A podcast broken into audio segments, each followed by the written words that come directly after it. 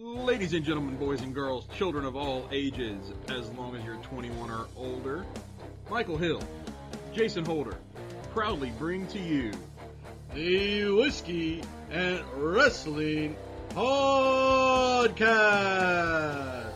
And if you're not done with that, go listen to something else. Welcome back to another week of the Whiskey and Wrestling Podcast. Uh, back live again this week. We had last week we were off. I was out of town. So we uh, we released an episode of our cask aged wrestling. I hope that you guys enjoyed that. Send us your ideas on what what pay per views you want us to review. Yeah, hit us up on uh, Facebook. Let us know there. Uh, Messenger, uh, Mhm. if you prefer. Uh, If you know us, just if you come us, face to us, face. uh, and we'll we'll watch them and figure out whether it was worth the watch or not. But well, yeah, let me rephrase that. If our fans are telling us that to watch it, it's always going to be worth a watch. oh yeah, we'll Now, give you our thoughts on show worth it. All right. Uh this week we have a bottle of 1792 Kentucky Straight Bourbon Whiskey. This is bottled in bond, so it is going to be aged at least 4 years. yep. This is their single barrel select, so it is from one barrel. Uh, bottled in bond, going going back to that, aged at least four years, bottled at 100 proof, can only be cut with pure water. Yep. And uh, yeah, has to be from a single distillery. Single distillery, single barrel. I think from the distillery, since this is a single barrel, Well, this is the single barrel, but Yeah. I think that you can mix multiple barrels, from the same. No, that's but but, it has to be from the same distillery. It can't be, yeah, yeah. you know, you right. can't have like the distillery down the road and then, you know, It's- it's because it's blended. Is you can mix whatever whiskeys with whatever you want. yeah. Uh, single. Is it? I think it is. I was thinking single batch was, Mm. hey, it has to come from the same run for the same, so the same distillery there. But single barrel, I was thinking was this well, came out si- single barrel. barrel has to be single barrel. yeah, which is what that is, yeah. right? Yeah. Bottled in bond doesn't. Bottled in bond doesn't. Single barrel Yeah. does. Yeah, bottled Yeah. in bond just means it comes from the same distillery and aged four years yeah. at least. Yeah. So there we go. So we were both right. Yay! Cheers. Cheers. it's not bad on the nose. Uh,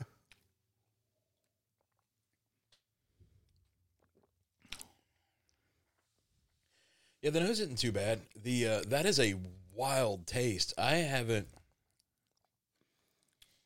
I haven't tasted a whiskey that tastes like that. it's good. It's very like it, it it's fruity. Yeah. Like that's what my brain says that like this is a this is fruity. Um you know, obviously when we're talking tasting notes for for whiskeys and things of that nature, you know, realize guys when we say it tastes like chocolate, it it doesn't taste like chocolate. It's just that It it it triggers makes those you same think that, Yeah. right? Fruity, ha- sweet. There is some candy in there. Now that I'm like I'm licking my lips, yeah. a little bit of candy at the end. It doesn't have too much of a burn, which you would think it what is it, hundred proof? It's 100 proof, bottled in bond. Yeah, you would think at hundred proof, um, there would be more burn to it. It's not bad at all. Yeah, that's not terrible. I have no idea how much it's worth, but Yeah. Uh, looking online, I think I saw, uh, and I don't know if it was this specific one or if it was another of their offerings, but I saw one at like 50 bucks and then I saw some others at 150. So I would assume the single barrel they're going to charge more. So it's probably close to that 150. probably. this was one of those bottles that you got given, wasn't it? Yeah. This is one that my, uh, my brother was given and he's lent to us to, to Very try cool. and review. So it's a nice not bottle bad. of bourbon. I don't know that I would run out to buy it. Yeah, but it is it's got good flavor to it if and it, if this was on that fifty dollar line, Mhm. yeah, I would. I'd Yeah. go buy a bottle of it. If it's on that hundred dollar line, I I'm not sure it's worth it. Uh, just from a a flavor to cost uh, aspect. Yeah so just quicking quick looking online i see single barrel at 49.99 and then i see another one at 400 Jesus. so uh okay so the the fifty dollar one is the four year, Okay, that which is probably what we got here. and then the uh, the four hundred dollar one is an eight year. Man, that is a that is a fast jump. Uh, yeah, I don't. It's tough to tell looking at the bottles Yeah. if I imagine it's the eight year has a would have a designation somewhere that says eight or something like that on it. They usually do. eh, anyway. So we don't spend a whole bunch of time. Right? It actually looks like it might be the eight year. Looking at the label at the top, Let's see. But um, Yeah, maybe. I don't know. That's a little more yellow than it looked a minute ago. I'd say it's probably the four year. Yeah, probably. That would be my guess. Yeah, it's decent though. Yeah, it's good. Uh, I would I would drink it again. Yeah. Um, something I wouldn't do again is watch Full Gear. Tony Khan's trying to kill us. He's trying to Yeah. raise our blood pressure to a point where we die and stroke out. So Or stroke out and die, I guess, Right. is the way it would go. But Nah, he wants us to do it the other way. uh, so we're gonna cover just a couple of quick things that happened in the week of wrestling. Because overall, a couple weeks of wrestling. But yeah, we uh, we we will reiterate again. There's not a ton of stuff happening. We're kind of in that end of the year. WWE is kind of holding back on most of its storylines right now until the Rumble, Mhm. because then you get the Rumble and the Road to Mania, which is when they always put new things out, all that kind of stuff, right? So, two big announcements that are two big things that happened. Uh, Santos Escobar turned on Rey Mysterio hmm uh, last week, I think. And this week he cut a promo on SmackDown uh, saying that Dominic was right, you're a glory hog, yada, yada, yada. Um, saw that coming a mile away. LWO, there the WWE has no idea what to do with them. You have Rey Mysterio, you have Santos Escobar, and it was Carlito, kinda, sorta, a little bit, maybe, and Zelina Vega, right? And you had the other two guys that were with um, Santos there for a little while, but they haven't done much recently with him. Right. They hadn't been done anything with them, right? So you have Rey Mysterio, and I really hate WWE for this because they're making me not like Rey Mysterio. Um, he's a legend. hmm He he's one of the greatest to ever put on a mask, right? That said, this last run that he's been having with, with the LWO and becoming the US champion and all that kind of stuff, I I could not care any less about any of Yeah. this. Eh, He's a legend, like you said, and he's putting over the new guys. Like that's what his run is all about. But in doing so, in the way that he's been booked, it's just been so meh Yeah, that you don't care I about don't Rey. care exactly. And uh, how did those words just come out of my mouth? Right? Like like Because but I feel the same way. I simply don't care what's happening. yeah, Um, you know, we talked. I think we talked last time we were here. We talked about uh on, on Crown Jewel, right, with Johnson. Cena. Mhm. In fact, Cena lost to Solo, and they made the comment when Cena was coming down to the ring that it had been like two thousand days since he'd won a, a pay per view single stop uh, match, right? yeah, I get maybe where they're coming from. Rey Mysterio is a legend. hmm just being in the ring with Rey Mysterio should, in theory, elevate you. should It doesn't no, because any of these legends, to me, they still have to have the credibility of they can still win. They're still a legend. They can still go. And you get in the ring with them, you're getting in the ring with history. And you got to be on your game to win. Yeah. Because even the ones like like I, think back to the end of Ric Ric's career originally, right? When it was the whole they were talking up the fact that he didn't he'd lost a step, hmm but he had so much knowledge of the ring that even though he had lost a step, he was still able to outsmart anybody that got in the ring with him to still win. Ric Flair didn't just lose Mm-mm. at the end of his the quote unquote end of his career, right? Because the man took bumps last night. So Yeah. put put bumps in in italics with asterisks all by it, but he got involved anyway.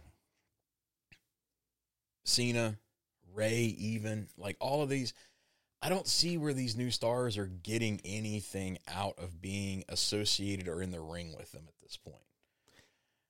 The expectation is they're going to lose, or they're going to put over the new guy, or something like that, and they're just not getting anything from it. It, yeah, it, and it's a booking issue. Yeah, for sure. It, it is it is 100% a booking issue. Hunter is struggling to figure out how to get the new guys over while keeping the legends strong what he needs because none of the legends names are Hunter Hearst Helmsley. what he needs to do is, and I would be perfectly, I think this would work well. Take your legends, and when I say when I say legends, yes, Rey, you know those kinds, but also take your people like the Miz, the ones that have been around for a while. Right? Yeah, the ones that are in the latter half or the latter third Yeah. of their career. Involve them in stories with each other. Mm. take your newer guys, the ones that have been there a couple of years, still trying to find their footing, involve them in stories with each other, and almost treat your your tenured people as, to use a video game term, your stage bosses. Yeah, You know, you have you have your Reys and your your Miz's and your Bobby Lashley's and you know all of those over here doing their thing with each other, and then you know then Santos Escobar has been running through people that are in his category, his class. yeah. Then he steps up to Rey, hmm and you can have a, a series of three to five matches between them. You know, figure out who you want to win. Something like that would be cool to me because right now, if somebody's wrestling, if somebody's wrestling a legend on TV, they're gonna lose. They're wrestling them on a pay per view, they're gonna win. It's one of those that we just, and a lot of this is because we've watched wrestling for True, you know stories are all the 20 30 years you know what probably 60 years between the two of us Right. or more. Stories are all the same. So, and the the story beats are all the same unless it's tony khan writing it and he has no understanding of story structure uh another thing in, in the in the realm of heel turns, Drew McIntyre apparently completed his heel turn on Monday night. He joined sorta the Judgment Day. So Survivor Series is having a War Games match, and Drew will be on the Judgment Day side of things. mhm. Uh, so it's going to be Finn, Priest, Dominic, Drew, and JD versus Cody, Jey. Uh, who else was that? Uh, Sami. eh, we'll address it here in a little while Yeah, there were there were there were four of them in the ring, so there's still the fifth person that has to be found. yeah we'll we'll address that in a little while yeah, there's a lot of the- rumors We're going to do the rundown. but we are going to do a rundown of the show, um, which is next weekend. So you know, two pay per views on a Saturday in a row, right? which gotta love a pay per view on a Saturday I do night. like Saturday pay per views because we can watch it. Like Yeah. like Full Gear ended at eleven o'clock last night. and It wasn't like God, I got to get up early in the morning. It was all right. Go home. I can sleep in a little bit. I can Exactly. relax and have a nice. You know, I I love a Saturday pay per view. So I will say though, Drew needs to turn heel. Uh, the babyface Drew was was getting stale. They had no Uh, no direction for him. He had no direction. He he's lost to Reigns several times. He's lost to Seth several times. He needs an edge again. And hey, this is seems like the way to get it back for him. Yep. Um, don't know if you call this a heel turn or face turn or, or anything. Ronda Rousey has shown back up in professional wrestling, Yeah, done a couple matches, one of them with ROH. yeah. She did a match with Revolver hmm where there were several AEW stars on that Revolver show. Uh, Swerve was there. He got attacked by Hangman. Uh, Ronda and Marina Shafir on the ROH show. Ronda and Marina Shafir teamed up versus Athena and her partner, who I don't remember who that was, Yeah. but yeah. So so Ronda's popped up. That was a name that was that was thrown about as being Tony Khan's super mega special. Oh my God! Signing announcement that he was going to announce at Full Gear. Um, Well, we're, we're going to talk about which that. we're going to talk about. But yeah, she was mentioned for that. Uh, spoiler: it wasn't her. Should should we go ahead and move into full gear? Yeah, we may as well. So we have the pre-show, which I believe started with um, Eddie Kingston versus Jay Lethal Yeah. for the ROH World Championship, uh, and also the New Japan uh, Strong Open Weight title, which is what the other belt that Eddie has. It was a decent match. It was really good. Yeah, Uh, I, I was I was very much a fan of this. Jeff Jarrett, all of the the crew there were outside the ring. Uh, they all attempted to get involved at at points here and there. Ortiz shows up towards the end mm-hmm. you know last time we saw Ortiz and Kingston, they were not happy with each other. But Ortiz comes down. Lethal's grabbing for Jarrett's guitar. Well, Lethal and Kingston are fighting over who's going to be able to grab it. yeah. Ortiz grabs it and then lays out uh, Sanjay Dutt with it. And we get in the ring, and the way the camera was rolling, all of us are like, okay, so here's where Ortiz hits Eddie in the back of the head with the speed with the mad ball, and, And it, it just never happened. never did. So they roll out of the ring and leave, and then you get a backstage segment. Kingston wins. You get a backstage segment where Kingston says that he is going to put the ROH title and the Strong title on the line during the Continental Championship Series, which starts next week. Anytime that he's in a singles match, he wants those titles to be on they're the line. on the line. So whoever wins the Continental title series will be the uh, ROH champion, the strong champion, and I guess the Continental title. Whatever, It's, yeah. You know, it's a new title because it's not the intercon or the international title. So Is it Joe's title? Maybe he well, that's the, the TV, TV title. title. that Joe threw down. So, Yeah. which that happened last week. So Yeah. The next match was Claudio Castagnoli versus Buddy Matthews. And as you would expect, this match was just all out the entire time. A great showing between these two guys, very physical. Claudio gets the win, mm-hmm. goes to shake Buddy Matthews' hand. And, well, he never actually stuck his hand out, but they're, they're facing off after the match. Buddy looks like he's about in tears. And he you can tell that they were going for a handshake spot and then Buddy just walks out, shoulder checks Claudio on his way out and Claudio celebrates winning the match. there was a "We want mommy" chant in the uh, in the arena, which is not something you really want to see, but hey, it happened. Uh, the the final match on Zero Hour was the downfall of this pay per view. This is where I'm not saying to the go match down. is bad, right? no, the match was fine. But this set up the downfall of this pay per view. It was for the ROH World Tag Titles. MJF he agreed to Samoa Joe's terms to come help him defend the titles. Samoa Joe gets a title shot at MJF versus the Guns. MJF and Samoa Joe win, which means they retain. Now, the way they retained was right near the end. Cole's music hits. Cole comes out on crutches, leg in a cast, walking boot casting, uh, which distracted one of the guns. Well, it, distract, it distracted both of the guns. Yeah, one of them stayed on the ropes. The other one got put in the rear naked choke by Mm-hmm. Joe and tapped out. Yep. So that's how they win. At that point, Joe leaves. He shakes MJF's hand, you know, and walks out. And then the guns beat down MJF. They put a chair around his knee and jump off the top rope. Hit his knee with chair several Right. times. They they wreck him, and he gets he gets taken out, put in the back of an ambulance, and the whole time he's screaming at Adam Cole, "Don't let them take my title. Don't let them strip my title. Do whatever you can. Don't let it happen." And Cole Yeah. says, "I promise, I I won't." Okay. Pre-show ends there. hmm We move on to actual full gear. First match.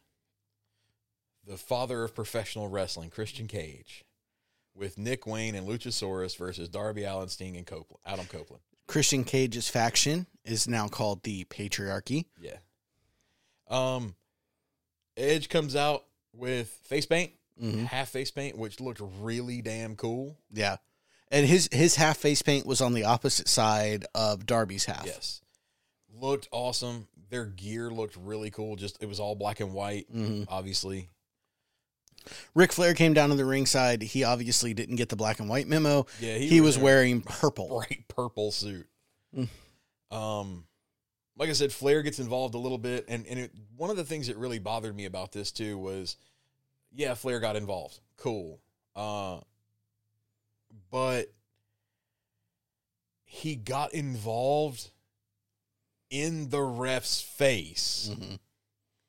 Who didn't immediately then disqualify Sting and company. Sting and Co. I like that. Right. uh, Flair did take a, a, a, shot to the yam bags, Mhm. to, to quote Taz. Uh, so, like I said, he did take a bump, but it was one of those like, uh, I think it was Christian Cage did it. Yeah, Christian Hits did him, it. hits him with the from behind, you know, yam bag uppercut, and kind of held it, and then slowly helped kind of lay Ric down to the ground. Yeah. Um, we do end up with the good guys winning here. Yeah, they run uh Christian runs Yeah. off scared. I loved this the the psychology of this match. Right, Adam Copeland and Christian never fought. Yeah. There were there were multiple attempts. They never mixed it up. Edge wants to get his hands on Christian so bad he can taste it. Yep. And Christian is has no interest in letting Edge get his hands on him. because at the end of this, you see Edge is the legal man. Christian is the only person standing on his team. hmm Luchasaurus is the legal man on his team. yeah, Luchasaurus is the legal man, but Christian's the only one standing. Yeah. Edge goes to grab Christian. Christian takes off, hops the barricade, runs through the cr- uh, crowd and into the back, uh, which leads to Luchasaurus and Nick Wayne taking like all the offense. Well, no, Nick Wayne was laid out by this Yeah, point. that's right. That's right. Yeah, Luchasaurus out. takes a spear, a scorpion death drop, and then a coffin, drop, for the win. for the win. And they So- mentioned on on commentary, thankfully, you know, Christian just running off, leaving his his uh, partner, you know, the whole thing. Which I really hope. I, I understand this is not going to fall apart quickly, Mm-hmm. but I really hope that as the patriarchy's feuds continue, that that is a recurring theme, and you have Darby, you have other people just throwing the shots out there of. Remember, Christian doesn't care about you. Remember how he ran off and left you to get destroyed? Right. you know, just just start picking at Luchasaurus, start picking at Nick Wayne, have Jungle Boy come back and be like, dude, what happened to you Right. with with Luchasaurus? Because Lucha was the champion, And and didn't And- touch and the belt. never the held the belt. Yeah. He lost it. Um, so just have those constant shots, and then you have Nick Wayne and Luchasaurus and whoever else might join this group decimate Christian. the patriarchy did get a special entrance with a children's choir uh, singing the the entrance Mhm. theme, which was creepy as all hell. Uh, at first, I thought they were calling out uh, Julia Hart with this because that would have made a whole lot of sense for her. Um, but yeah, it, it it came up to this. There was also a really bad spot here where Luchasaurus sent Darby over the top rope and he Mhm. landed on his ribs on the corner of the ring. Uh, and all of us were just like, oh, God, that's broken ribs for sure. And Darby was just laying there on the ground for a while. Yeah. I would not be surprised at all if Darby has broken ribs. Yeah, that, that was a nasty spot. Uh, moving into the next match, we have the AEW International Championship match: Orange Cassidy versus John Moxley. This match was brutal. Mm-hmm. Uh, John Moxley was in the match, so there was blood, Yeah, pretty much immediately. which I feel takes away from a match later in the show. Mm-hmm. But it is what it happens. The psychology here is not as good. No. Uh, they have booked themselves into a corner with Moxley where he is such a Terminator that he ate Over five the- or six. Over the course of the match, he ate six uh, orange punches. Mhm. He ate two stun uh, stun dog millionaires, and he ate one dead uh not dead eye uh, beach break. Mhm. And every time he just immediately stood back up, Yeah. like complete no sell on all of this until the very end. And it, he hit Cassidy hit him with five orange punches, and he still kicked out. Then he hit him with a sixth one and the beach break to finally pin him. Yeah. Cool. Orange Cassidy beat John Moxley, retains the title. Yes, all for it. But the fact that it took that many finishers to kill Mox, Yeah. and then you compare, look at all the other people that Cassidy has beaten. Yeah. How? Like it, the the like you said, the psychology of this match made no damn sense at all. Cool, glad Cassidy won. He's he's one of the saviors of AEW at the moment. But good lord, it, it did this did not do what Tony Khan thought it would. it, it is continue Tony Khan continues to prove my. And we're gonna get more into this. He's going continues to prove my point. And somebody else said it before me, but I, I you know, so I'm not trying to steal credit for this, but Tony Khan is a matchmaker. He is not a booker. He has no understanding of story structure 1000%. or uh, how to craft a story. He is what would be a fun match to see, make it happen. Tony Khan was me when I was seven years old playing with my WWF action figures and ring. And I was like, you know, The Undertaker. Well, at seven, it wasn't The Undertaker, but you get my point. Yeah. The Undertaker was my favorite wrestler. So The Undertaker is going to win every match.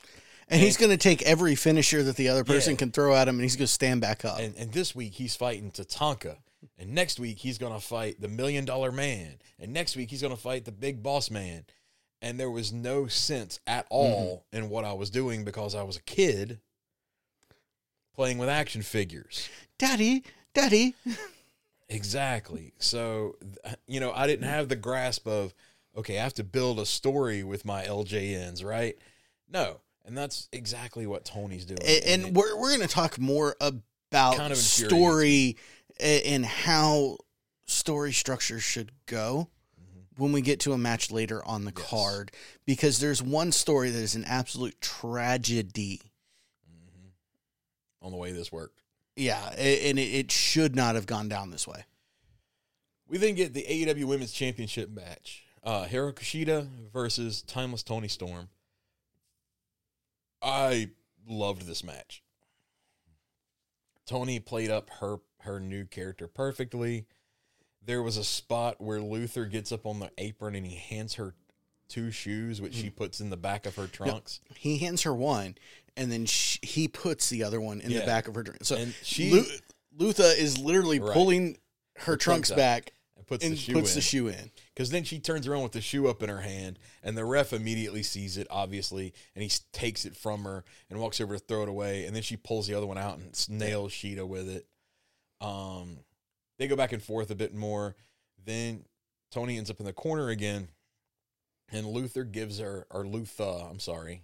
Yeah, it's Lutha now. It's Yeah, not there- Luther. There's no hard R on Luther. Um, and gives Toni a pan. Is really kind of what it looked like, I- like a little yeah, small frying it looked pan like it was a small frying pan. that she put down the back of her trunks, and it kind of started slipping, because she started. She was. You could see she was going for a hip attack on Shida. Shida was in the corner, and she took like three or four steps, and then she stopped and she backed back up and she grabbed the back of her trunks and she like starts shifting it around, and then she hits Shida with the hip attack with the pan, pin Shida one two three. Your new AEW Women's Champion for the third time, Toni Storm. Loved it. Yeah. The only thing that the only drawback that I have on this, because of how far the pan had slid out the back of her trunks, it was super visible that it was there. And the ref was right there. Yeah, poor poor Aubrey. Like you could tell she she saw it and she's like, I'm not supposed to Mm-hmm. I'm not see supposed this. to see this. I'm not supposed, but you know, so this is one of those times where I, I can forgive the ref because this is not, we're cheating here blatantly. This is, we had this idea. It was going to be really cool. It's not working that way. And so I'm going to turn a blind eye to it. It's not a, I obviously saw them hit them with the, you know, It did have one of my favorite Taz lines of the night, though. Uh, that thing is still sticking sticking out the back of her britches. yeah. So you know, um, I love this commentary team of uh, Taz and Nigel Yes. and uh, Excalibur. The three of them all firing on the same cylinders, just perfect together. Keep Tony Schiavone off of the the announce desk, and just give it to give it to those three. something we missed too. Before the Cassidy Moxley match, Tony uh, Schiavone made a comment that MJF had been taken, of course, to a local medical facility and will be unable to compete tonight. So there will be an announcement. Mm. And I think it was between these matches here. It was either between Moxley and the women's match or the women's match and the ladder match, I think Yeah, where uh Tony is out on the ramp. Tony Schiavone Tony Schiavone with Bryce with Bryce Remsburg, and he says, "No, it was before. It was before because it was during that same announcement." Um, the, since MJF i- he, he called out Jay White, Jay White's music hits. No, it wasn't Jay White's music. It was the Guns music that hit. Yeah. and Jay White called him on it. Yeah, that's right.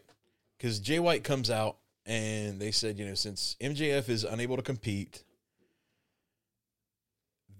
MJF is being forced to forfeit the title, which, what? Never heard that before, but okay. Which means your new AEW World Champion mm-hmm. is Jay, and then Adam Cole's music hits. It's all about the boom. Cole walks out on Well. crutches Hobbles. hobbles out and says, Absolutely not. It's not going to go like this. I'll fight him. I'll take Max's place. I'll fight him. And of course, everybody's like, What the hell? You know? This segment ends. Then, after the Storm Shida match, is when they make the mention that Tony Khan has approved it. So, your main event tonight is going to be. Well, and he, Adam had said, "I've already spoke to Tony yeah, but then they and- announced it again, which I thought was weird. But that again." Tony Khan does not understand story structure. So your main event is going to be Adam Cole versus Jay White for the AEW World Title. Uh, so here we go. Now, Brady, me, and Michael were up here watching it. Uh, Brady from Travelers, his comment was, "So what about these people that paid money to see MJF versus Jay White? Mhm. Like, I'd be pissed." If all of a sudden I get this, because you know, because Cole just had surgery Yeah, he's not medically cleared to actually wrestle or to take a bump at all. Or to take a bump at all. So you know there's going to be some kind of shenanigans here. When Ric Flair can take more of a bump than you. So we moved to that later. Yeah. We had the ladder match for the AEW World uh, Tag Team, which was LFI. So you got Rush and Dracolistico, or Dralistico, or Mm-hmm. whatever it is. Oh, former Sin Cara versus uh, Ricky Starks, Big Bill versus FTR versus uh, the Knights of the Black Throne, Malakai and Brody King. Good lord, Yeah, this match was a ladder, a brutal ladder match as it should be, especially with people like Brody King and Big Bill in here. We got to see several uh, big meaty men slapping meat moments. How does William Morrissey, because I, I refuse to call him Big Bill, Uh, how does W. Morrissey make Brody King look like a normal sized person? right? Like, just,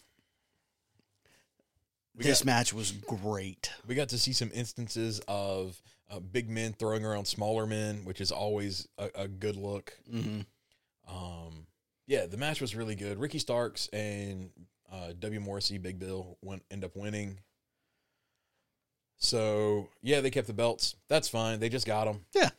It, you know, and this there were some great spots in this match. There was one spot that I find hilarious was um, uh, Brody King hits somebody with like a a, a slam onto a ladder. It was Dralistico. He Okay. hits a Gonzo bomb Yeah. on the ladder that was stretched out between the announce table and Yeah. uh, the ring. the ladder breaks. Mm-hmm. You immediately have Cash Wheeler and uh, the guy that helps uh, Rush and, and whatever his Yep. name is grabbing the same ladder that is now broken and Putting it back together. and putting it up back up where it was which why are those two teaming together to do that Right. but obviously the ladder wasn't supposed to fall the way it did it literally you saw it break at brody's impact And then you ended up with Brody laying on it and taking a flying body splash Yeah. from Cash through the ladder, basically. Yeah. So, yeah, the match was really good. It it, it served its purpose very well. Um, yeah, good match. Yeah, great match uh, great match Yeah, no notes on this one. Yeah. We moved on to the TBS Championship match, which was Kris Statlander versus Sky Blue versus Julia Hart. Uh, Sky Blue won a match on Dynamite to be the third person in this match. Julia comes out. Sky Blue comes out. Kris Statlander comes out in uh, Globo Gym from Dodgeball mm-hmm. gear. So she's just working her way through Ben Stiller movies. Yeah. Uh, Sky Blue came out in new gear. New gear, new music. Uh, she took off her her cap. Threw it on the ground, and stomped on it she- before putting a crown on her She's head. no longer Cora Jade Uh, because that was the. There, there's been a lot of internet rumoring or internet, uh, not rumoring, but internet discussion I mean, uh, around the fact uh, that they were the same person type thing. I, Sky Blue's new gear looks killer. Looks great. She looked great out there. She looked like a star, You know, not like a up and comer. She looked like she had arrived. so we watched uh, Dynamite, of course, Wednesday night, and she she beat Sky Blue beat Red Velvet to get into Mhm. this match. And you know, we were watching the match, and we were just like, "Good lord, this match is awful." Like nothing was timing right. Multiple, multiple moves got botched Yeah. and messed up. Then we get to this match, and as much as I would say, as much as I hate to say it, but I don't. That was Red Velvet's fault Mhm. on Wednesday night. Whether it's ring rust, rust or just guess. not skill uh, as skilled as she needs to be to, I think it's At the level she's both. at. but Um, ring rust is a huge part of it, but also let's think Red Velvet. Take Red Velvet back all the way right. She comes in with Brandi mhm. After Cody and Brandi walked away. Red Velvet really hasn't gotten in a lot of reps. I blame the lack of dy- of dark and elevation.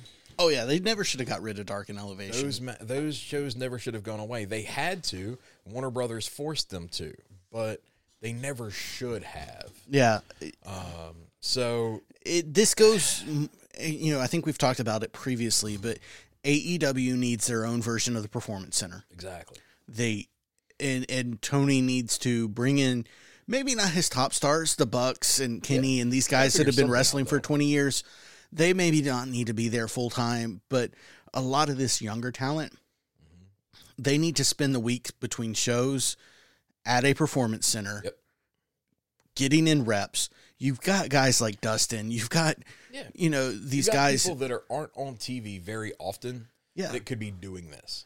uh, that, that could be running that and, and putting them through. Like you've got Dustin Rhodes, who has forgotten more about professional wrestling than anybody in AEW is ever going to know. Yes, Uh, you know, except maybe Sting, right? well, you know, Sting and Flair, those kind of guys. But Yeah. you know, Dustin has been doing this at an extremely high level for almost thirty years. exactly. So And before that, he was up and coming. He grew up. His dad is Dusty, so he grew up in the, talent. business.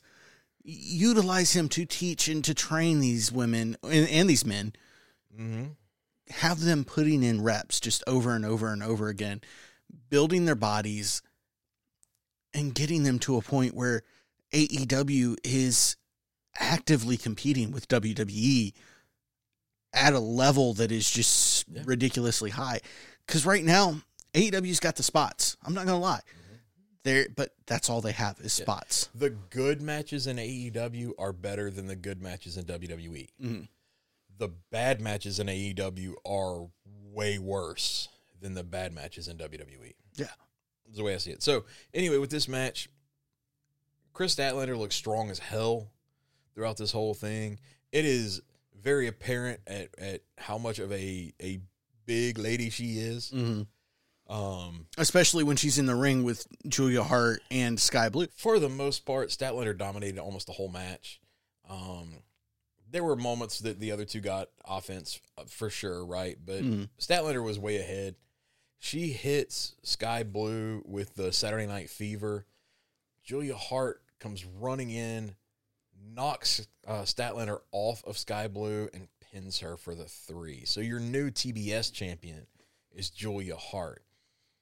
She rolls out of the ring, and as she's going up the ramp, uh, you know the the the uh, Tron and all is saying, you know, the the house always wins. And my response to that was the house was one and two last night. Uh, Buddy Murphy lost. The Kings of the Black Throne lost. Mhm. Julia Hart's the only one that won. Yeah. The, the house doesn't always win. The next match should have been match of the night and should have been a match of the year contender. mm-hmm. This is the Texas Death Battle. Well, before this match, Tony makes Oh. his big announcement. Yeah. So he's been putting out on Twitter that AEW has an amazing signing, one of the best in the world, all this kind of stuff. And there's been rumors all over the place of who it was. Ronda, Ziggler, which his no compete's not up yet. Uh, Will Ospreay, Mhm. which his name was called. You know, there there were a lot of rumors. It ends up being Will Ospreay, Yep. who comes out to the ring, signs his contract, and then says, But don't expect to see me anytime. At least this is what I think he said, right? Don't expect to see me anytime soon. I've been wrestling with New Japan since I was 22. I'm now 30. I have obligations that I have to finish taking care of, bruv. So Well, at least that's what we think he said. it's something along those lines. you know, I, I we were talking about. I feel bad. You know, they used to put uh, subtitles under Andrade when he was speaking English. Mm-hmm. They should do the same to Will Ospreay. Yeah. Um, but yeah, it, it's basically him saying up. He, he has to finish up with New Japan. Uh, but once it is, he's here and he's ready to uh, fight the best that AEW has. He Who basically uh, he implied Revolution is going to be his first Yep. show, whether it's his first show or his first pay per view with them. Now he's of course he's, He's- previously wrestled Right. with I was about to say this. Will Ospreay was not was a big get. It was not a big announcement. yeah, the it- man has been involved with AEW due to their their relationship with New Japan for a year. The secrecy in this was unnecessary. Yeah. Uh, and and Brady uh, said the same thing.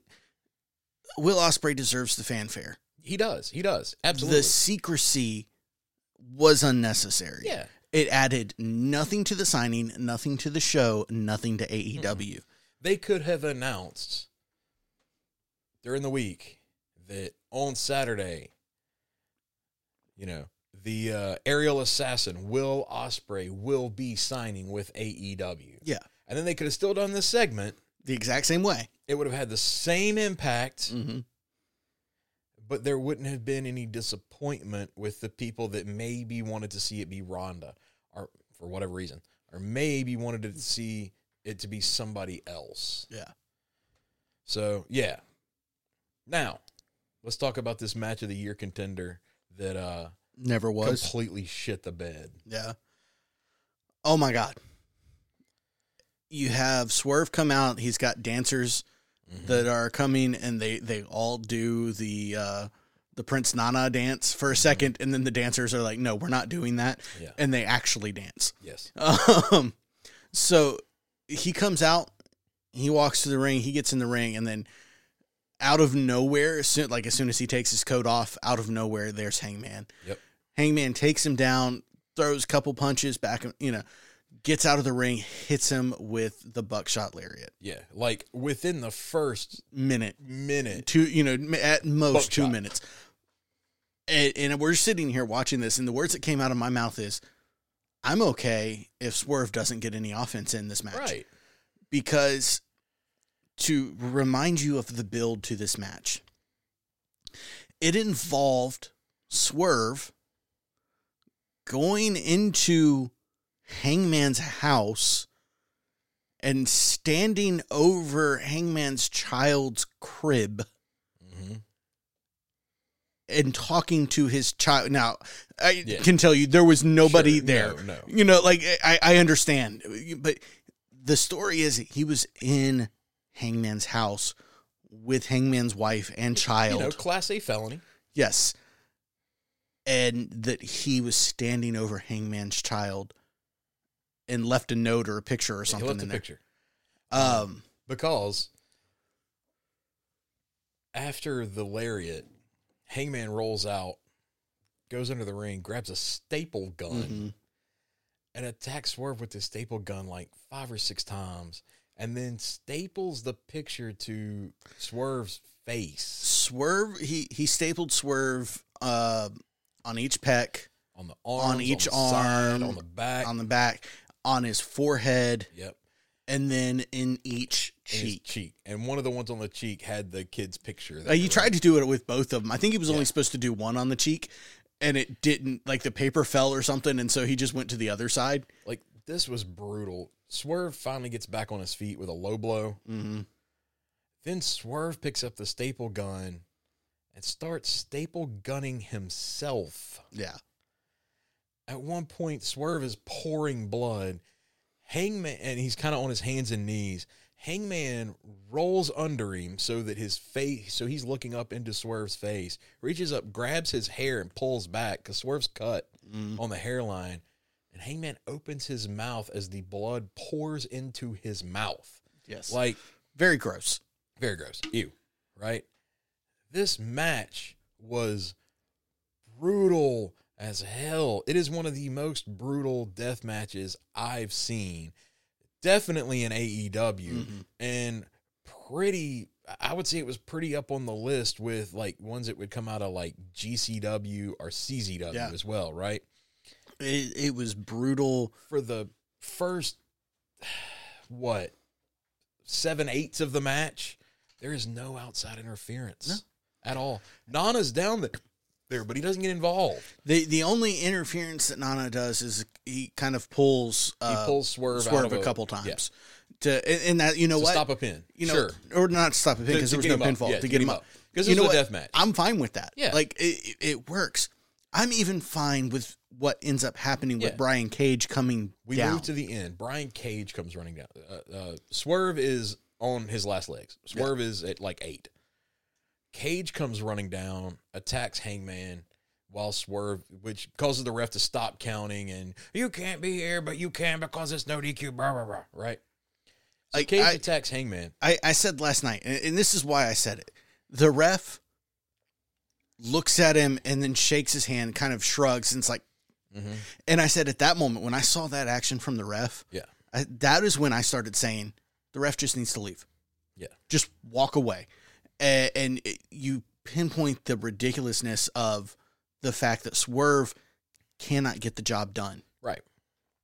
and the ref walking out just highlights that of But the ref's not going to call the Yeah. winner for this match because Swerve sure. can't do it. devil's advocate side of that though, it is a no DQ match. Oh, It is yeah. a submission or can't answer the ten count, right? So They got to keep going. Cage attacks Hangman. Hangman gets the upper hand, wraps barbed wire around Cage's neck, and hits him with a buckshot lariat. Yeah. Hangman's outside the ring after this. He has overcome the interference.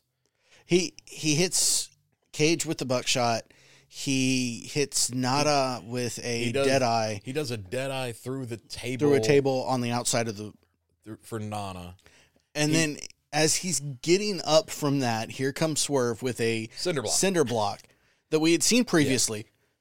And it's surprisingly the cinder block didn't break earlier because it's not a true cinder Right. block. It, it guys, this is plaster, Yeah. or, or something that's going to crumble easily, and nails Hangman on the back of the head Mm-hmm. and then you know back of the neck and the in the in the back nails him. Cinder block just explodes into Yep. dust.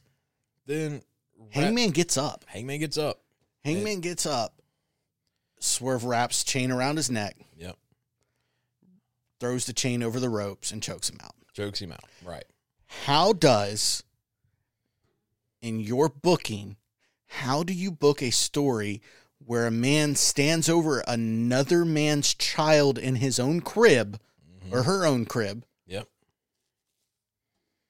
and the father doesn't win the resulting fight? Mhm. How do you do that? You know, so we're, I'm looking at the Bleacher, Bleacher Report rundown a little bit too, and it's uh, there's a, a bullet point here that says having Cage and Nana directly factor into the finish protected Page from being viewed as an outright loser for the second show in a row. I disagree. No, it didn't. because Hangman overcame Mm. Cage and Nana's interference. Yep. He got to his feet after that. if if he had not hit Nana with a uh, with the dead eye, Uh-huh. and that had been when the the cinder block was hit over him, Yeah. then I could agree with that. I could agree with this if I would agree with this if, if while Hangman was taking care of Cage, he wraps the barbed wire around Cage's neck. Cage is in the ring. Hangman is on the rope, ready for the buckshot, and that's when Swerve hits him with the cinder block. While Hangman's not even paying attention to Swerve, he's paying mm-hmm. attention to the guy he's about to knock out. You know what? Absolutely, Yeah. hundred percent on board with that. And as much as I wouldn't necessarily like that ending, it would have been okay. It Yeah. would not have ruined the match for me. Instead, we get this where, you know, and, and you can't be, oh, the good guy can't win them all. You're right. The good guy can't win them all. But the good guy should win the match when it's, dude broke into my house and was messing with my child. Hangman should have won. Hangman should have come out to the ring with a a a, a, a shiv. Yeah, like Like like as soon as he got in the ring, he should have shanked Swerve a few times, and then been like, "All right, I win." and that's why Hang Swerve shouldn't have gotten any offense in. Mm-mm. It it should have been what we saw at the very beginning of the match, before Swerve got back on his feet. It should have been been- Hangman's anger and Hangman. What Yeah. they should have done is they should have had Hangman take it too far. Obviously, you can't, You can't shiv, shiv, somebody, right? but, yeah, he should have taken it too far. Referee stoppage yeah, like to this, protect Swerve. This could and- have been exactly that. It could have been Hangman. Hangman pulls out the cinder block and is standing over Swerve. Swerve is out cold. Mhm. Like he has been, he is covered in blood. He is out. And Hangman is standing over it, about to murder this dude with a cinder block to the face. Yeah. And the referee has has to get involved and say, "No more."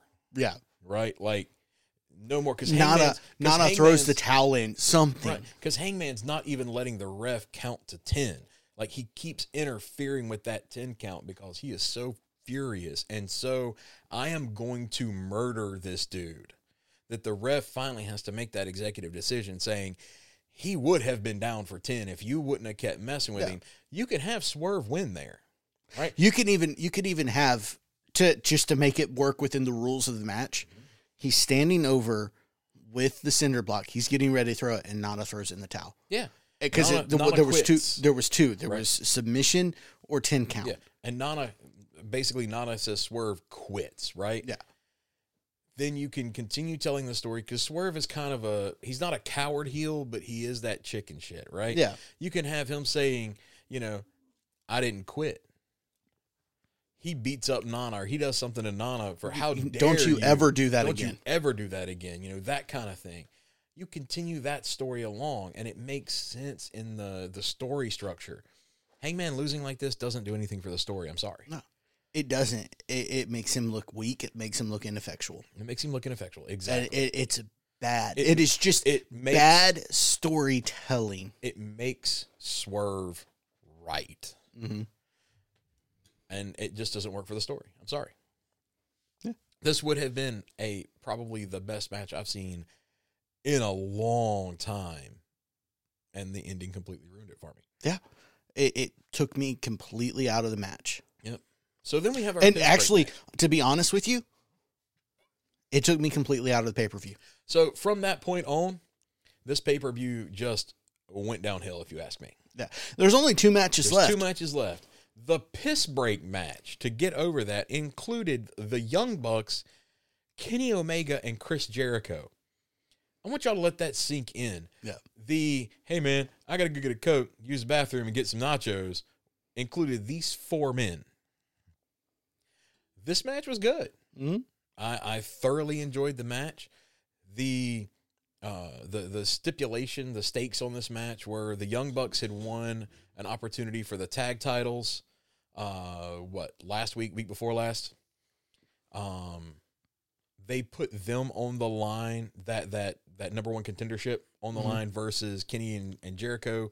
If they lost, they could not team up ever again. I don't get this story. I don't understand where it's coming from. It makes like, Again, no sense. again, Tony Khan is a matchmaker, not a booker, and has zero understanding of story structure. Kenny and Jericho win, Mhm. so they get the they get the the future title shot. Uh, the Bucks throw a, a hissy fit temper tantrum on the the ringside and leave. I read something this morning that they're planning on taking a little bit of time off, and then when they come back, they will be coming back full heel. Which I mean, that was their heel sure, turn there. fine. Whatever, right? I- the, the Bucks are one of those that they shouldn't be heel or face. Yeah. I- At this point, they should just be the Bucks. I did not care about this match. I, I didn't care about the build for it. I didn't care about the match at all. Yeah. Um, it was an effective piss break match because I think we kind of watched a little bit of it, I but mean, mostly we just. Structure wise, match wise, there was nothing bad about the match. It was a good match. Yep. The problem is, is it's coming off what was an excellent match until the very end, hmm and nobody gave it. No nobody cared. Nobody cared. So now we move on to the main event. AEW World Championship match of Adam Cole versus Switchblade Jay White. Cole's music hits. Cole comes out in a t-shirt, shorts, Mm-hmm. his ankle's still in the cast, on crutches, hobbles to the ring, hops up on the ring apron, you know, sits up on the ring apron, does his, you know, his point to the back boom that way, rolls under the bottom rope, uses the ropes to stand up, and is leaned up in the corner. Jay White comes out, and they're about to ring the bell, about to get ready. Jay White comes out with the guns, yeah, and they they all kind of make jokes about it, ankle and and hobbling to the ring. And eh, sure, it's fine. As you were saying, about to ring the bell when you hear an ambulance siren. mm-hmm. So cuts backstage. Here comes MJF driving the ambulance. He fumbles with the door trying to get it open, gets it open, comes out to the ring, tells Cole, I got this. You know, I- I'm making it. His leg is all wrapped up. We discussed it here. We're like, great. So now we're going to get to see the match we wanted. We're going to get to see MJF versus Jay White. With MJF starting the match off completely hurt, MJF doesn't need to be any more of a baby uh, of an underdog baby face here. He's already the underdog baby face because it's technically three on one. you know, at, at this point, like everything that happened in this match from from this point forward. Could have been done without sending him to the hospital, Yeah, or I'm sorry, local medical facility. right. Uh, It could have been They beat him down. You have a spot in the back with the trainer saying, "Dude, you're not going to wrestle. You can't. You can't wrestle." And everything could have been done with MJF still there, and MJF saying, "No, if I'm losing this, I'm going to go out there. I'm going to lose it as a man." You know, it, it, like I know that that sounds sexist and weird to say it, but you you have him say, "If I I'm going to lose this myself." Yep. You don't need Adam Cole, who we know had surgery. Who can't take bumps? Yeah, He's not medically cleared. Like you can still have him come out like he did in the tag match. Mm-hmm. You can still have him come out ringside like he is here. You don't need any of this other bullshit This match that was there. And plagued by stupidity. The uh at one point MJF is gonna put clears off the announce table because he's gonna put well, White. before we get to that, okay, the Gunns interfere Oh, yeah. throughout the first part of the match. yeah, and then they finally get thrown. They get out. caught and thrown out. Then we get which, into which I mean AEW's already established. Getting thrown out from ringside doesn't mean anything. yeah. Um, we can take so we can take that logic away. We can take the logic away of MJF. Why didn't MJF just roll out of the ring and take a ten count? Yeah. Grab one of Cole's crutches and Yeah. nail Jay White Nail with Jay the crutch. White with it. So hmm. there there were a whole bunch of ways that MJF, who is a face, but remember, kids, he is a scumbag. That is his thing. He still does the finger poke to the eye. He still does heel stuff. This would have been a perfect Oh. baby face doing heel move to outsmart Jay White. and and we we finally get an explanation as to why Jay White was going to be awarded the championship. Because as they're setting up for the match and cleaning up all of the blood Right. and stuff, when I say cleaning up the blood, Good lord. Yeah. was there was literal puddles of blood on the floor and on the mat. Mm-hmm. So, but here here we go and you've got Nigel who mentions that Jay White has an ironclad contract if he does not get a title shot Mhm. at full gear then he gets the title. Yep. So, if they had mentioned that Yeah. at the beginning of the show, that explains why they were going to award it. yeah. That and would have made sense. It would have made sense, which sure, never in the history of ever has that been a uh, stipulation, but sure, whatever. I can No, buy you- that. You tell that as the stipulation of look at how smart Jay White is. He gets it put in the contract, and then that leaves them carte blanche to beat the holy hell out of MJF earlier in the in the night. Because if he doesn't, eh, I win anyway. yeah. Why wouldn't you do that? That's smart heel work, right? Yeah. But I need to know that as the viewer. Otherwise, it just looks slapdash. Okay. And I almost feel like Nigel saying that was a response to everybody online being like, like, what the hell? why would he get awarded this? I, I feel like Tony saw that and was like, oh, we got to. oh, we got to explain this somehow because they're right. This is dumb and it was never been a thing. MJF goes to the outside, cleans off the announce table. It's wobbling. It is wobbling. He go he puts goes to put Jay White on it, and as soon as Jay White bumps the table, table collapses. MJF still climbs up to the top rope and does a flying the, the elbow drop from the top rope to the outside of the ring, but his knee is hurt. Remember, mm-hmm. he does a tombstone. You know, a move that is famous for protecting the knees of the person Yeah. doing it. Yeah. He does a ton of moves that are directly involving his knees. Now, he did do two really cool moves. He does he does a bulldog through the middle rope uh, to the outside on Jay White, which was cool as hell looking. Mhm. And he also did something I thought was neat. Jay White went to do an up and over in the corner. You know, and they they whip them in and they grab the top rope and they kind of kick up so that they can go over their back. MJF instead of being the idiot and running into the corner, stops and then as White lifts up, he just kicks him in the face. I thought that was great. Yeah. We get to a point where White is leaned up against a rope. He's been beat up a bit. Cole is standing right there. The referee's not paying attention. So I'm not sure if you're aware of this, but you know, I, I did go to medical school a little bit. Um, when you break your ankle, your whole body takes on the attributes of a 98 year old cancer patient. Oh, Like I know a lot of people didn't realize. No. I, I, I was not aware because, you know, I have sprained my ankle several times. And uh, other than being a little unsteady on my feet, and Yeah. not really wanting to stand up But and your walk. Your arm still worked and everything. yeah, your brain still, you yeah, can still every- think. everything was good. no, see, that's the problem. You only sprained your ankle. You didn't Ah, break I it. didn't break it. Okay, okay. Cole grabs his ROH title like he's gonna hit uh, Jay White in the head with it. He goes to hit him, and Jay White just reaches over and grabs the belt. Like literally, this was like a two-year-old trying to fight a 38-year-old bodybuilder at this point. White just takes the belt away from him, cracks MJF with it. MJF kicks out. Yeah. Match continues.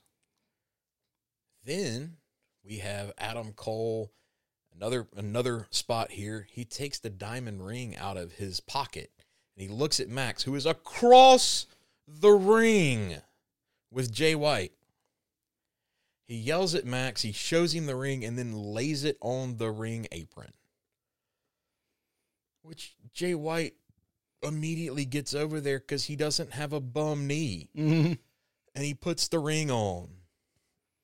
It does lead to kind of a cool spot where Jay White turns around to hit Max with it. Max kicks him, you know, gives him a, a, a dick kick city, mm takes the ring off of him.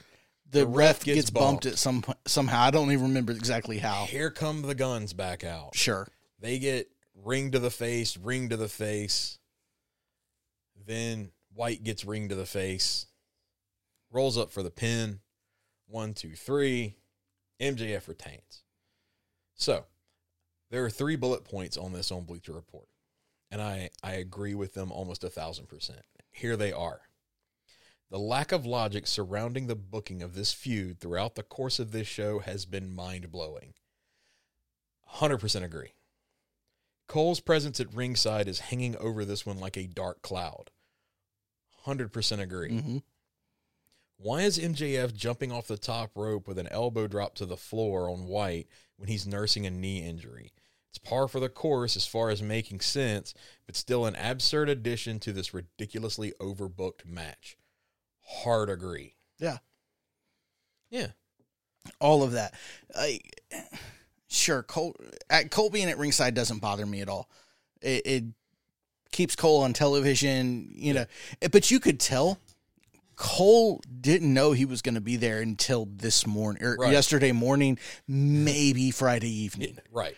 because he wasn't he didn't have a chance to shave he he, he was you know it, it it just none of this worked none of it, It was horrendous booking of White, an unnecessarily complicated show long storyline, an illogical booking decision to allow Cole into the mix in the first place, and an inconsistent selling from a student of the game that is usually way better with stuff like that.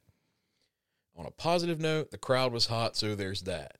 Too much of that schlock booking, though, will eventually turn them on it.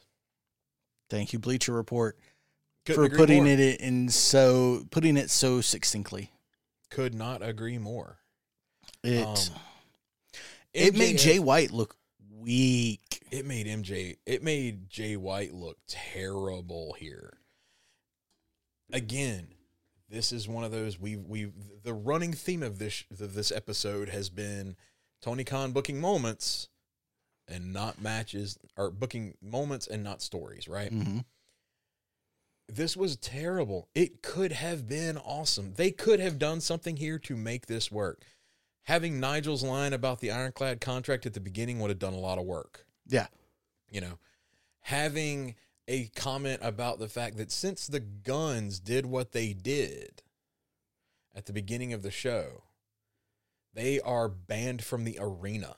hmm They have to pack up and leave. They Or cannot be part of it. even even if they, you want to have the Gunns there if the Gunns interfere in the match regardless of whether or not the ref sees it Yeah.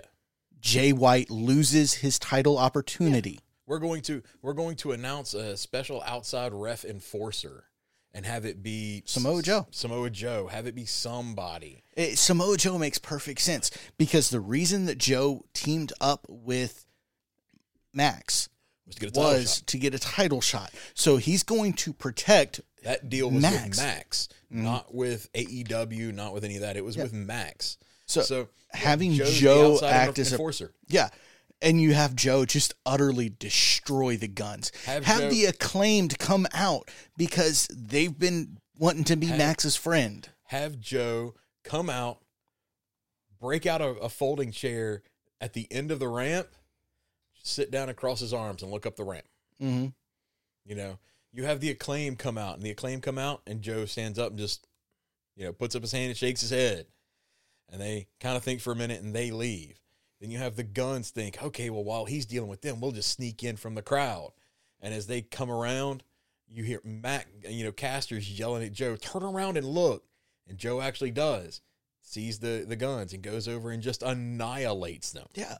You know, you could, of- there was so much story that could be told here if you want this mass overbooking that overbooks the outside of the ring but not the inside of the ring. Yeah. you could you could then have that be the opportunity. Cole is just in the audience and he shouts at at max at that point. Max shows him the ring and throws it at him. If you want jay white to have it jay white intercepts the catch. He just Yeah. grabs it out of the air and ha ha ha look at what i got you know there's a lot of cool things you could have done there and they chose the worst possible way to do all of it. Yeah. All right. I'm mad all over again. Yeah, right? Like Tony Khan wants to give us a stroke. Exactly. I, I think he's got it out for us. We've, we've called him out enough times on different things. He's like, I've got to get those two guys in southern Mississippi. They're dead. Their families are dead. All right, let's move to WWE. We got Survivor Series coming up this uh, Friday or, or this Saturday.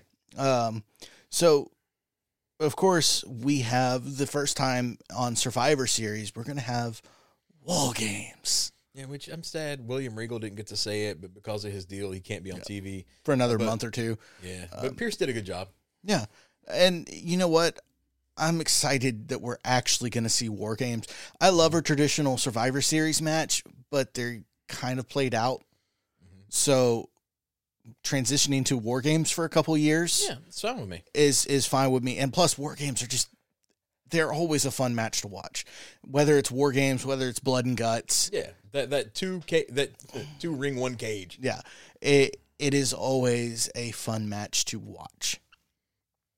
The men's, we have Cody Rhodes, Sami Zayn, Jey Uso, and Seth Rollins versus Damian Priest, Dominic Mysterio, Finn Balor, and JD McDonagh. Except that's not right because Drew was added to that. Yep. Uh, so the good guys are going to have to add somebody.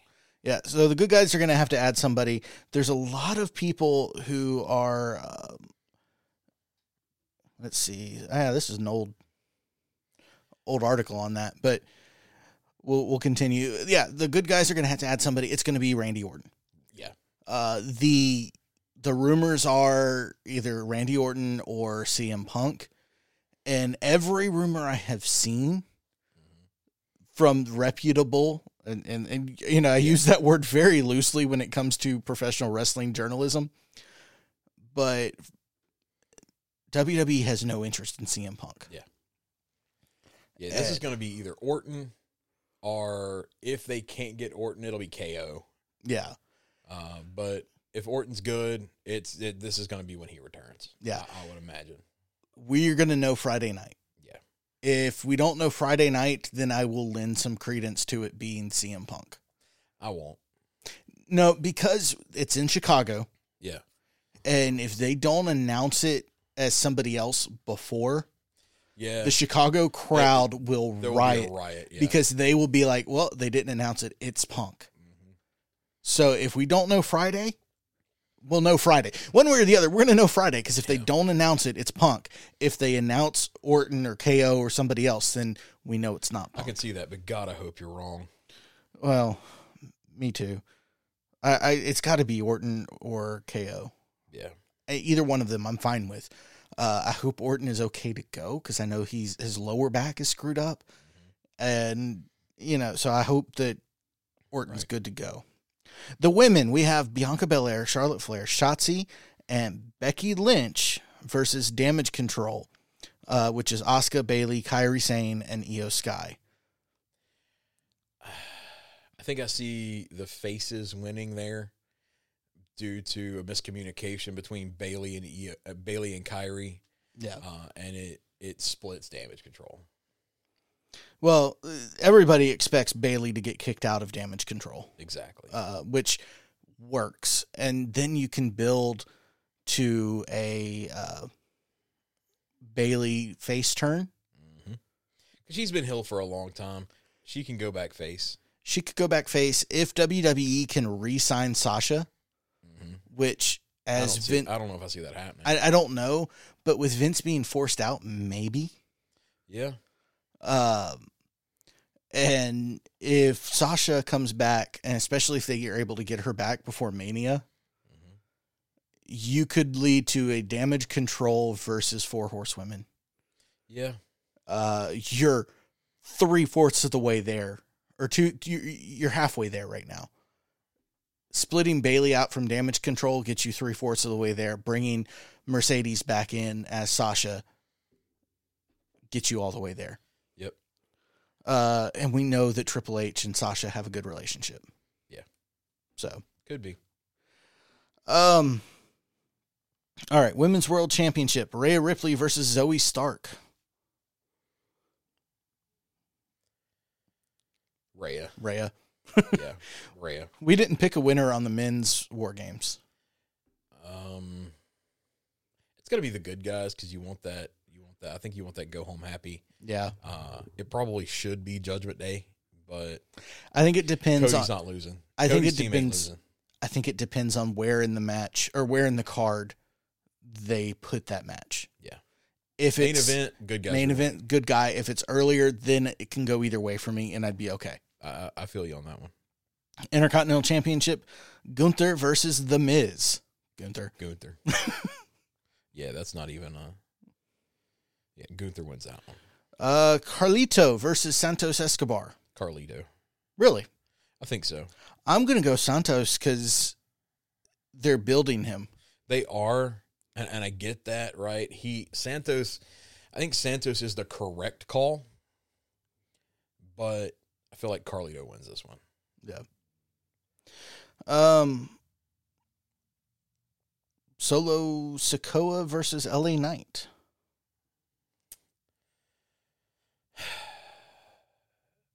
LA Knight should win. Solo will win due to interference. There you go. Yeah. Yeah. And Reigns isn't on the show. yeah, Reigns isn't on the show. I think wasn't the rumor that we're not seeing Reigns We for the rest of the year. Rumble. Yeah, which the the comments I have seen made, which I a thousand percent agree with. Um, what good is his twelve hundred plus day reign if he never defends? I saw something the other day. Roman Reigns has had eleven matches this year. Yeah. eleven. that equals to one a month. It is the end of November, and he has had eleven matches. Mm-hmm. Which, look, old school WWE back in the eighties, Hogan defended the title four times a year, maybe five. I get it, but that's when they had five pay per views or Yeah. four pay per views. That was it. Yeah. They had one hour of programming a, a week. You know, But in, even if he wasn't defending his title, he showed up He showed and up. cut a promo. even if it was a pre-record or something like that. We haven't seen I it. yeah, I I don't like it. I and, and it makes me just not care. Like I do not care about any of WWE's titles at the moment. No. none of them. Yeah. Uh, Gunther has had his belt for a long time.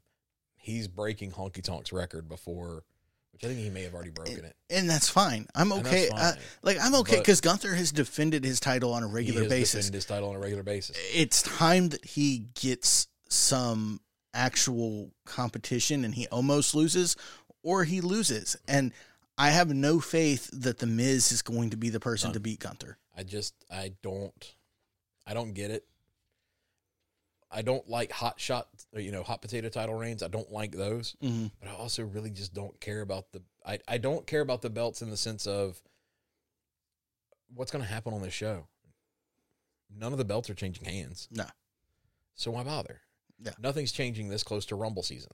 It's just not going to happen. Yeah, it's not. Um, and with all of that being said, and on that depressing note, I think we're going to just call it a day, and we're gonna go take our blood pressure medicine Right. and uh, try to live for another week. Yep. Uh, big thank you, shout out, thank you to here to McNarb Gaming in Goshen, Mississippi.